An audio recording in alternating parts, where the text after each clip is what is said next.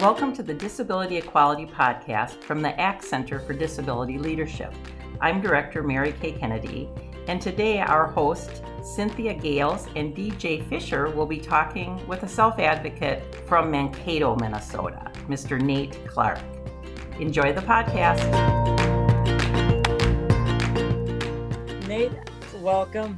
Why don't you tell our listeners a little bit about yourself? Well, I, I'm Nate Clark. I I'm a self advocate in southern Minnesota. I work for the ARC of Minnesota and I'm part of X Club Theater in Mankato. I have my own job, independently owned job at Hy-Vee. Nice. I'm a courtesy clerk there and I'm also a greeter as well. I work for the ARC of Minnesota for the ARC website. So all the events that we do with the ARC, it's all on the ARC website. I've been a self advocate since I first met Wilbert Newswater Frank. I met her back when I was living in Waseca, Minnesota. I lived in an ICANN group home. It was, it felt like to me when I was living there, it felt like almost a prison because I had to do all the exact same activities like the rest of my housemates did. I had a plan to do my personal needs shopping on the activity calendar each month. So that was kind of difficult for me to do because I like to do my own shopping. But guess what? You can't there. Not not when you're living I can. I can. You just have to go with the flow. Wilbur came over to Waseca. We had a self advocacy meeting, and Wilbur taught more about uh, the self advocacy movement rights. And the very first thing I told Wilbur that I really wanted to be part of SAM and Action Club Theater when I moved to Mankato. Well, three years later, from living in ICANN, I moved to Mankato.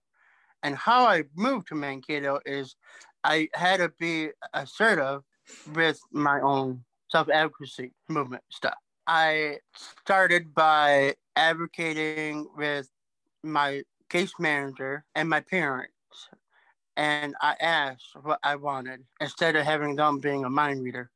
I asked what I wanted. I want to move to Mankato, and I've been living in Griffin Support Services for about at least ten years now, and I really enjoy living th- through Griffin Support Services. And I'm 31 years old now. You're saying you uh, talked to your team, and your parents were a part of that team. Um, which brings me to my next question what was the relationship growing up with your family like? And how did they kind of help or hinder you getting to where you are now? I have wonderful parents my mom my dad and then i also got two brothers. They're younger than me. They're two years apart. My parents taught me a lot of life skills that i would never known what how to do it on my own such as cooking grilling, personal hygiene, all that stuff that is important to have in life. And having your own job to be successful at your joint at your own job. Yes, it can be. And then with my brothers, they're very supportive with me.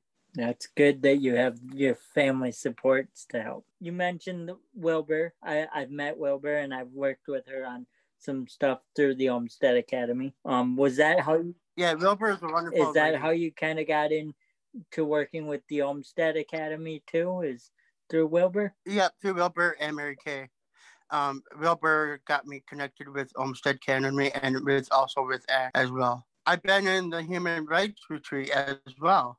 Last year in 2019, 2019 I received my very first Eyring Marketing Award.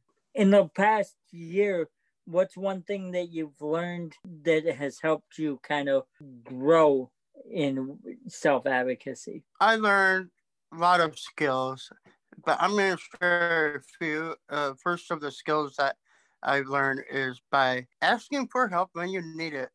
It's okay to ask for help. Asking for help is a good thing to to do because it helps you to grow and learn in the self advocacy movement. I guess my follow up question is with kind of the situation going on right now, um, do you feel that the technology has hindered you from growing and being more involved in self advocacy? Or do you feel it's helped? I've been involved in self advocacy a lot of years and I've grown a lot. I would have never known about self advocacy if I never met Wilbur or Mary Kay. I'm thankful for that because without Wilbur in my life or Mary Kay in my life, I wouldn't be here. If you had a million dollars that you could give away, what would you do with it? Well, if I had a million dollars, I would actually donate it to our my local charity, Cubanos Club, and also with Action Club Theater. So you kind of would give back to more of what's helped you kind of. I'll give back more of the our community. Tell me some things that you kind of growing up struggled with that kind of helped gain the independence that you have now versus not learning those skills? Well, I made mistakes in my life. Nobody's perfect. Nobody will be perfect. I had to work really hard to focus on my mistakes and learn and grow. And here I'm at now, and I'm 31 years old, male, working independently on my own at Hy-Vee. And I just learned by all my mistakes I've made in the past. And it was a challenge. That was a barrier for me because I made mistakes as when I was a kid. And now I'm learning, I'm growing, being mature enough for my age. And just by focus on what I need to do in life to succeed. And I also get support with LifeWork services. As you were talking, you you seem pretty passionate about working. Yes, High Hy-Vee made me grow as a star. Um, because when I first got the interview at Hy-Vee, I felt very welcome, and they offered me on the job the job on the spot. Nice. And I accepted the position, and that's how I got the position of courtesy crew. So, out of all these achievements, working get uh, moving and getting your own um, your living situation better. What do you think is the biggest one that you feel that kind of helped you with your self advocacy? Well, my parents and my brothers, but also with having Wilbur and Mary Kay in my life as well. You you've got a lot of good connections to self advocacy. What is one thing you could say to our audience to inspire them. Don't let yourself down. Always keep moving forward in life because you're your own person. You can choose your choices that you want to make. Don't let one person think of you differently because you're a positive, awesome person. Uh, those are some great advice. Well, thank you, Nate, for um, doing this, and I hope you can inspire more people in self advocacy as we go along. You're welcome. So I, I've heard you've gone through a lot of stuff. Can you kind of tell us a little bit of what you've gone through? I had a knee injury. I dislocated my knee at work, but now that's all back to normal and feeling a lot better, having good strength in my knee. Um, but I also had um, heart surgery um, in December. December 3rd was my heart surgery. I, I was diagnosed with AFib back in 2019, and I had the first heart surgery. Uh, that went okay. It could have been better. The first heart surgery I had was try to figure out how to stop the AFib. That helped a little bit, but then I, it came back. But now, with my second heart surgery that I had in December 3rd, it was a miracle because I don't have AFib anymore. I have a normal heart rhythm, how it should be and I feel great. Now I had COVID and pneumonia on top of my COVID.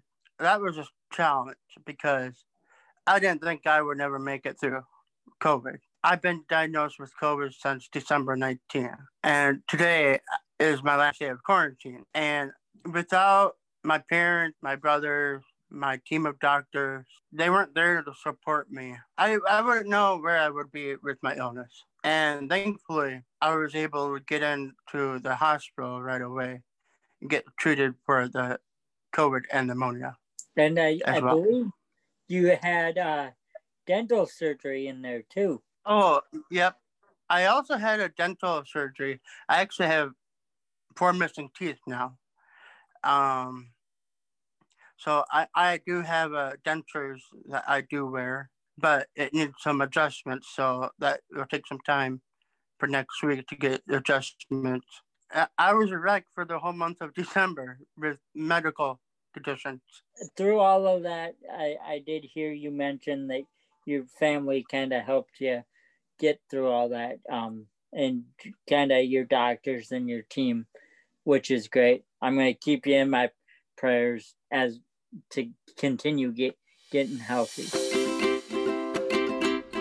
Join us for the next Disability Equality podcast. To bring self advocacy programs to your group, check out the Disability Equality Training Series and other ACT Center programs at selfadvocacy.com. Thank you for listening.